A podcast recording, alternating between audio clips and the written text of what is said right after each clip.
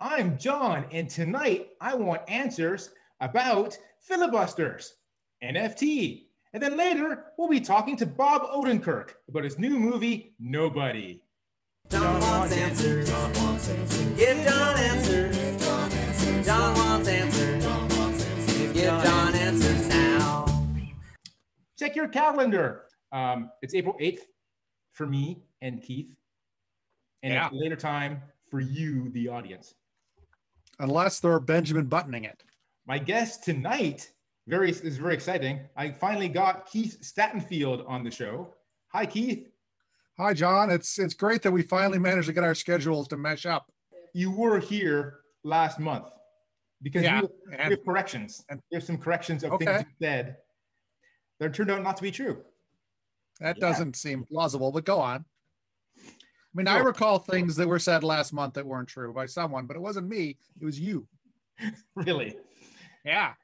I don't think I finally I finally watched the show. We're in what, season 13 or something? you finally saw the show I finally saw a show.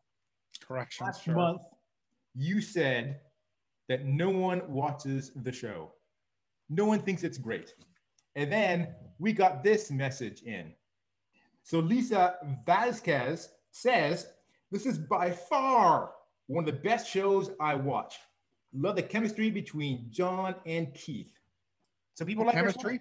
We're far apart. We're far apart physically now, but we have we have virtual chemistry. Does that mean you're my boyfriend now or something? I'm confused. I mean, that would be okay. No, I no, would just I would just have to clear it with some people. no, no. I don't. I don't go that way. I'm just saying that apparently we Uh, well, you are Canadian, so I'm we present a compelling visual experience for the viewers. I, I think of it more like a train wreck. Like train wrecks are bad, but people watch them. I agree because I've been saying your job in my show is to try try and derail the show. You're always trying to derail and cause the train wreck that is John wants answers.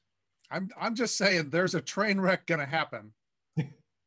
And I'm there when it happens. Uh huh. Second correction. So good lord. I know. We were talking last month about LGBTQ. LGBTQ. Yes. I made the argument that we don't need the L because it's covered by the G. So we don't need lesbian because we have G for gay and lesbians are gay. So, so we don't need it twice. And you said to me that gay only applies to males. Well, look at this video clip from well renowned and respected Ellen DeGeneres. Susan, I'm gay. See, see, Keith. Apparently, gay applies to men and women. I I was unaware that Ellen DeGeneres was the deciding factor here. I think she's a respected authority on the subject. Well, I think she is somewhat respected these days. There's been, I don't know how closely you've been following Ellen's recent travails, but I, I would have tried to find a different spokesperson I were I the executive producer of the show. her current travails notwithstanding, I think in the area of sexuality, she is still an authority on this matter. I, I disagree that Really? that means that L doesn't belong in LGBTQ. Oh, I think the L's like being an L in LGBTQ. It makes them feel included. but then for someone like me, well, I'm not a gay man, but I would want my own letter if I was a gay man too. And there's no letter for me in there. G, that's what the G is. No, G's for everybody. No, it's not. No, no, no. That's that. No, no, The, the G is for all the homosexuals. No. That first of all, that would be more the Q. No, Right, the Q would also be more for all of them because, like, bisexuals are not gay, Right, which is why they have own bisexual, but they're also queer, in that they're retaking the word queer to be a But larger moniker for the things. entire community. Wait, you think the B's are part of the Q's? Well, I think in some sense the B's are part of the Q's. Yeah, Are the T's part of the Q's? I think so. When I was growing up, we only had LGB. That's yeah. Well, you were in Canada growing up. You might have only had LGB in Canada, for all I know. I'm just saying, next time we have to add a new letter, we should get rid of the L. There's a lot of letters. Like there's there's way more than than just the LGBTQ. But if we if Like we, there's another Q, and I think there's an A, and there's a there might be a third Q for all I remember. The third Q talk about how crazy it is to have two Qs already? No, no, I. I mean, thankfully, it's not for QAnon. Well, that's our topic of corrections. Okay, And now we can move on to we're gonna cut that whole thing out because it's not funny at all, right? Uh, Like we're just gonna. I mean, most people don't know it, but we tape about 90 minutes Yeah. once a month. So we did 30 we- minutes on the corrections. We're probably going to cut it down to like 10. Yeah, yeah, at tops, tops. Our next topic filibuster. So the filibuster is named after Senator Philip Buster of Kentucky, T But- Philip T Buster. Philip T. Buster. Yeah. But this is not part of the Constitution, the filibuster. No, it's not. No. So what? Describe to me what the what the filibuster is, and how it's allowed to exist outside of the Constitution. almost lots of things exist outside of the Constitution, of course. But big picture, it exists outside of the Constitution because the Constitution says we have a Senate, Mhm. and then it says the Senate sets its own rules for its proceedings. And the Senate has set a series of rules for how discussions and debates and matters are conducted. And the filibuster is a, a quirk of the rules of the Senate Okay. in that originally the Senate was a smaller body. I mean, there were 26 senators when the country was founded, Only 13 states, two from the original 13 states, two from each of the original 13 states. right? And when you got 26 people in a room and you're talking about things, it's possible to just have a discussion and talk about things and everyone to say their piece. And as the Senate gets larger and as the Senate does more business, you know, the Senate clearly on day one adopted rules for how they were going to do things pretty early on. Uh, I mean, and those rules are roughly based around what we now call Robert's Rules of Order. Uh, Robert's Rules of Order were a guy named Roberts who kind of wrote down the kind of rules that the House Representatives and the Senate and a lot of state legislatures had made up and determined kind of worked over the years. But early on in the Senate, every time the Senate started in session, they were working on the rules of how do we know what procedures we're going to follow to bring things up to discuss and to make sure that everyone that wants to have their say has their say, etc. Uh, and Aaron Burr, who was vice president, Wasn't uh, he in a play recently? he was in a play. That's why you might have heard of him. Yeah, yeah. Uh, he shot another guy and got Oh. away with it. Oh man, Catch Yeah. Yeah, it was it was the Wild West back then, even though they hadn't discovered the Wild West yet. It was the Wild East. Yeah. Yeah, it was New Jersey. It was the Wild Jersey. Uh, Aaron, they had a kind of complicated set of rules, and Aaron was trying to simplify them and make them shorter so that people would, you know, remember them and follow them and not argue with them. And he deleted one particular part of the rules that said after you've had a discussion for a while, someone can say, hey, we should vote on this. And then they would have a vote on it. And he kind of crossed that out because he said, we don't need that.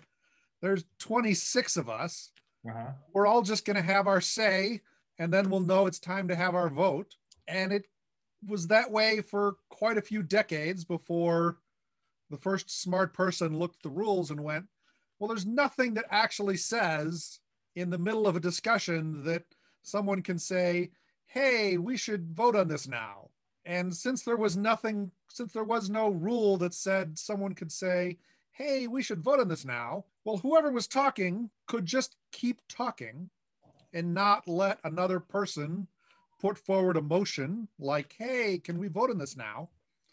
And that became called the filibuster because the person on the floor of the Senate could just talk and keep a matter from being voted on.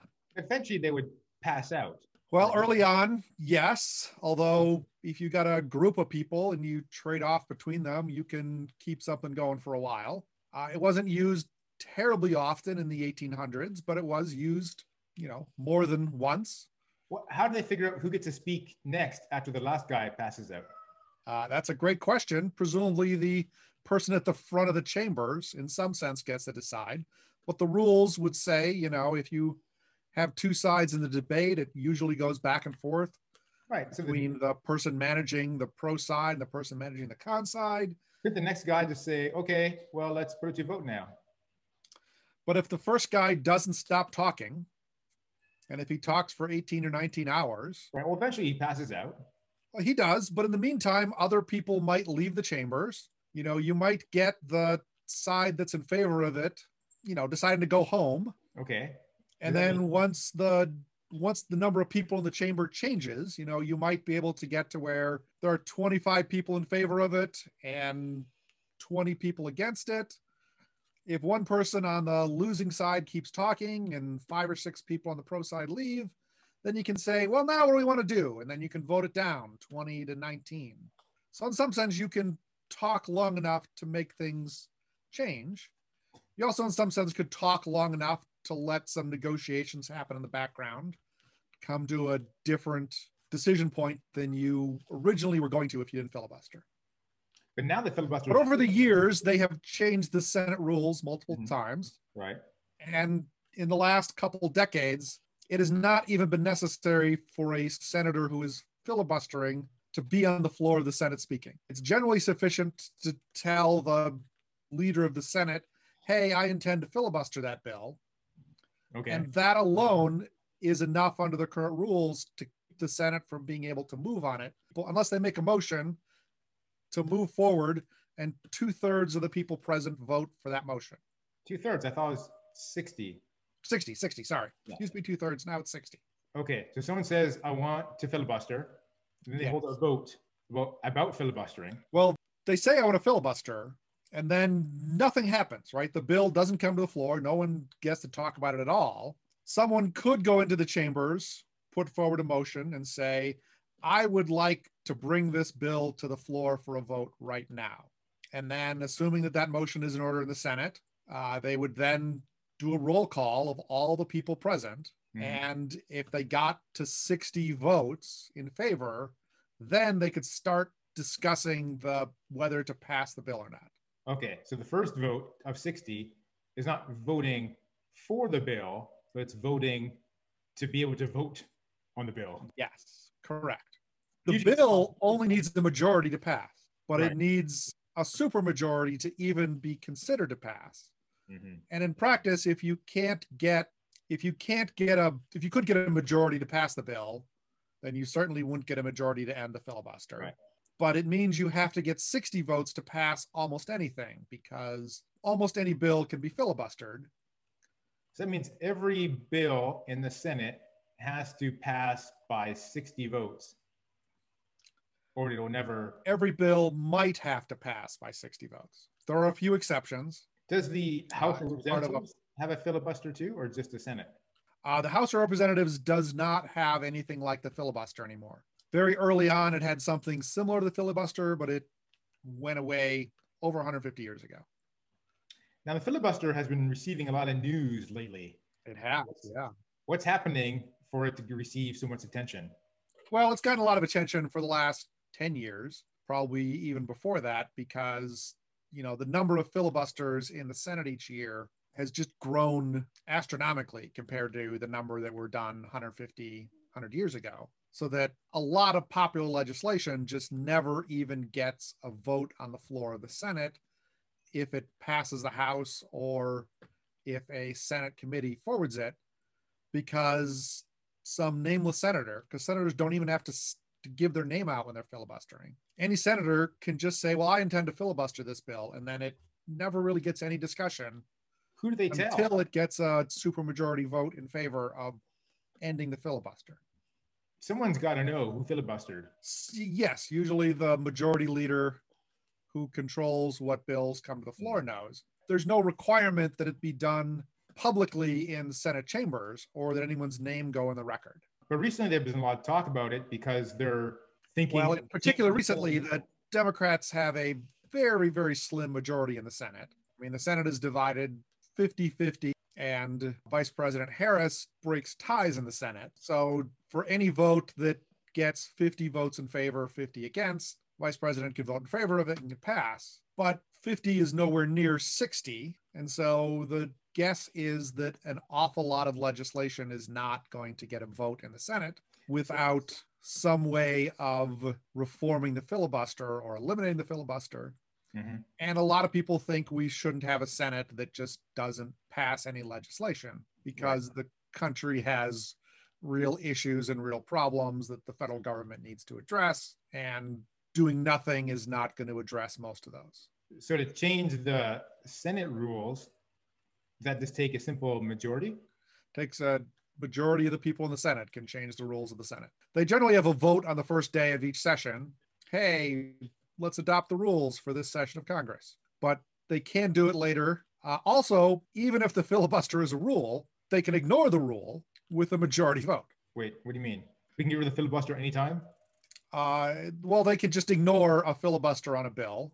Well, then what? Why do Like, have- suppose a senator says, I intend to filibuster this bill, and a majority of people show up on the floor of the Senate and they vote 51 in favor of bringing the bill forward. And then that senator is going to say, I have I have been filibustering that bill, so the Senate rules say it can't come forward. And then the parliamentarian will say, that guy's right. The Senate rules say you need a three fifths, you need a supermajority to bring this bill forward. Uh-huh. And then someone can say, I challenge the decision of the parliamentarian. And then they can have a discussion on the decision of the parliamentarian. And then by majority vote, they can decide the parliamentarian is wrong. Even if they're not. Well, as it turns out, the Senate has hired the parliamentarian. But if the Senate thinks the parliamentarian is wrong, the Senate can vote that the parliamentarian is wrong. So now I'm confused why there is a filibuster because according to what you just described to me, there is no filibuster. Um, it is very rare that it has gone that far. That has been called the, The nuclear- atomic, uh, the nuclear option. Yeah. uh, let's just ignore the filibuster. Um, there have been pieces of legislation that the Senate has decided to pass over the. I mean, in some sense, right? Budget reconciliation doesn't get filibustered because they decided it doesn't get filibustered, and they could decide that on other legislation when they wanted. So we've heard of the news. Apparently, there's one guy stopping filibuster reform. This Democrat named Joe Manchin. He is a fairly conservative Democrat, and he either truly believes the filibuster is good for the country, or he cynically believes that allowing the filibuster to exist gives him more power as a Democrat, or Lord knows what. Uh, reason Senator why- Sinema from Arizona is also against filibuster re- reform. And there are other senators that have not come out publicly, but have kind of said that they like the filibuster the way it is. So I've heard about the thing called budget reconciliation. Yeah. apparently is somehow filibuster proof. How is that? Correct. Uh, it's filibuster proof because back in the 70s, uh, the budget got filibustered a couple times, and it was viewed as unseemly for July 1st to roll around and for the country to suddenly be unable to spend any money or pay the people in the army or send out social security checks. And they thought we really ought to be able to pass a budget every year. And so they wrote a rule that said the budget passes with 51 votes and the budget cannot be filibustered a motion you know Okay. They also don't allow filibusters on certain nominations Well, I heard in the in the last 10 years, they stopped filibustering on federal judges and cabinet positions. um And then under the Trump administration, they stopped filibustering on Supreme Court nominations. i think that's largely correct i'm not sure if they stopped filibustering on supreme court nominations they just decided not to do it they probably stopped it on supreme court nominations because otherwise someone would have filibustered frat boy kavanaugh All right. Our next topic is NFT.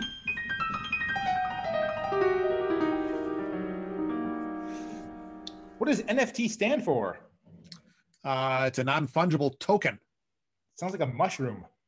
uh, it'd be a non-fungus token Ah. Um, what is this NFT, this non-fungible token? A non-fungible token is basically uh it's a math thing that you can't create on your own that whose uniqueness is guaranteed by the magic of the blockchain I've been hearing about things that have NFTs that are worth $69 million. What is this all about? Uh, someone invented non-fungible tokens and then someone created a non-fungible token and they put it in the ethereum blockchain. And then someone else agreed to transfer 69 million dollars in ethereum tokens to the person that created the non-fungible token. And the person that created the non-fungible token passed ownership of the private keys which indicate this is the the person that possesses this possesses this non-fungible token I don't think that means they're worth $69 million. I just think that means someone spent $69 million and some numbers changed hands. Can you figure out why someone with $69 million would decide to spend it on a private key to something? Um, I think some people just have more money than they know what to do with. More money than sense? Yeah, sure. Yeah, more money than a lot of sense. I mean, I I am personally of the opinion that an lot of uh, Bitcoin's value in particular is based around the fact makes it easier to evade various rules and regulations and therefore encourages fraud and I've been hearing that N- NFTs are usually associated these days with pieces of digital art. That's generally correct because it, at the core of it, NFT is an entry in a blockchain that says this thing that's owned, and conceptually, that's really no different than a URL that points to a thing somewhere on a server. But URLs in practice point to digital things. And so NFTs in practice point to digital things. So, what would it mean to own this digital art? That's a great question. It means that you are the owner the recognized owner from the perspective of one particular blockchain of a thing that points to one place on a server. But I don't really own the thing. For example, do I don't not own the intellectual property. I can't copy the digital thing and sell it. Well, you probably can't. I mean, that it depends on the person that sold it to you. If the person that sold it to you also sold you the entirety of the intellectual property, then in some sense you own the intellectual property and you own the non-fungible token. But those have to be two separate transactions because the nft doesn't transfer the intellectual property unless the intellectual property was put into the nft so i have problems understanding what then it means to own this digital work. Since anyone else can see it the yeah. author can make many prints. Well i mean the mona lisa is a picture. It's in right. the louvre in paris it's owned by the Louvre in Paris. Mm-hmm. You can buy a print of the Mona Lisa in the gift shop in Paris at the Louvre. Mm-hmm. And the print you buy can be, from all perspectives, equally as good as the one that's sitting down in the Louvre. But the one that's sitting down in the Louvre, in theory, was painted by Da Vinci Sure. And the one you have wasn't. And the one the Louvre is worth a lot more money than yours. But in the case of digital, they they're identical. They're just um, they are, but imagine I'm a digital artist and I have made some picture that is particularly nice or particularly val- you know, particularly interesting in some fashion. I can put that exact set of bits on a server. I can create one token, which points to that thing on a server, and I can sell you that token. Now, I, as an artist, have sold you that. And you are the only person that can say, I own the thing that NFT points to. Everyone else might be able to see it, but mm-hmm. they can't say they own it. But there's no other benefit from saying I own it. That's correct. One paid $69 million to say they own it, but it's available to everyone else equally. And the there are prints just as good as the Mona Lisa that other people own. Mm-hmm. But the one in the Louvre is worth a lot of money and other people's are not. I just don't think I'll be able to wrap my head around the value. Uh, I think it's a weird concept. Um, I mean, it some some artists have said, digital artists have really have no way of selling our digital artwork Right. because no one can tell who's no one's copy is any different than anyone else's copy. NFTs are a way for a digital artist to make a piece of artwork which is different from other people's piece of artwork, even though the bits are identical. But is it really Which is- Is it really? Uh, gotta ask why the painting in the Louvre is worth millions of dollars and an exact copy of it is not. Because those actually are different. Once it's pushed on paper and doesn't, you know, have texture and DNA of that guy who coughed on it when he painted it. Well, before we finish up, I have an update for Keith and John. Get it on. Okay. Well, it's not so much an update as as a question. A wrinkle. It's a wrinkle.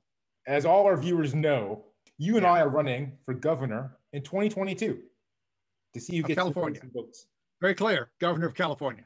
Yes, governor of I don't want to say I'm running for governor of another state because that would be a crime.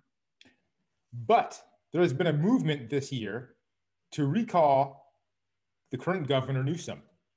Yeah. Now, if that goes through, there'll be a election, I guess, in 2021 for a new governor. Fall of 2021. Yeah.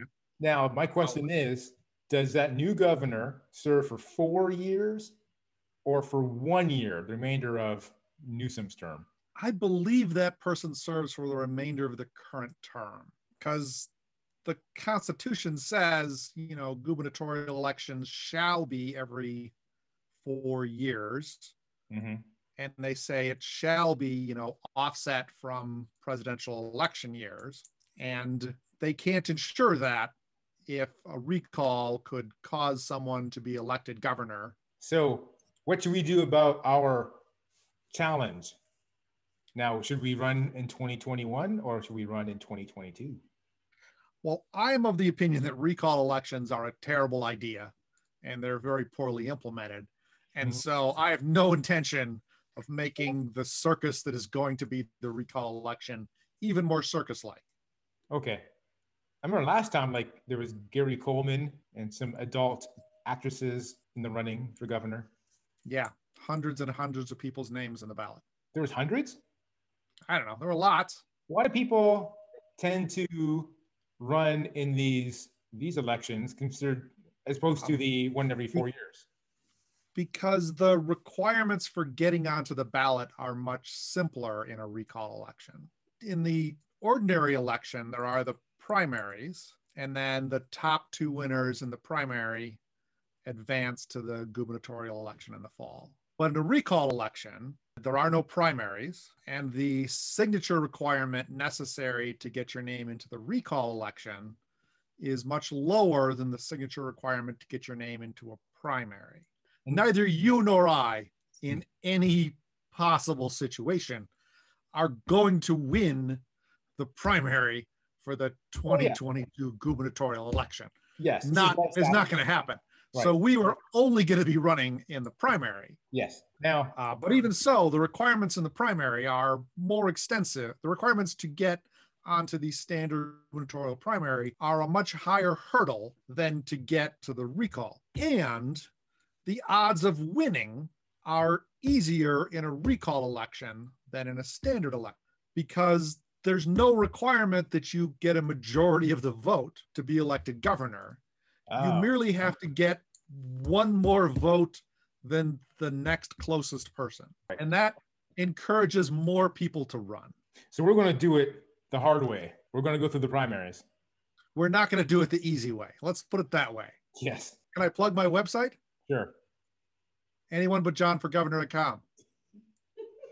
Anyone for John for governor.com. Okay, so check that website out. Uh, we're out of time. I'm sorry to Bob Odenkirk. We won't we have uh, time to talk to him about his new movie Nobody. Um, He was great in the green room. We had like a 45 minute talk while you were setting up your green screen. all right.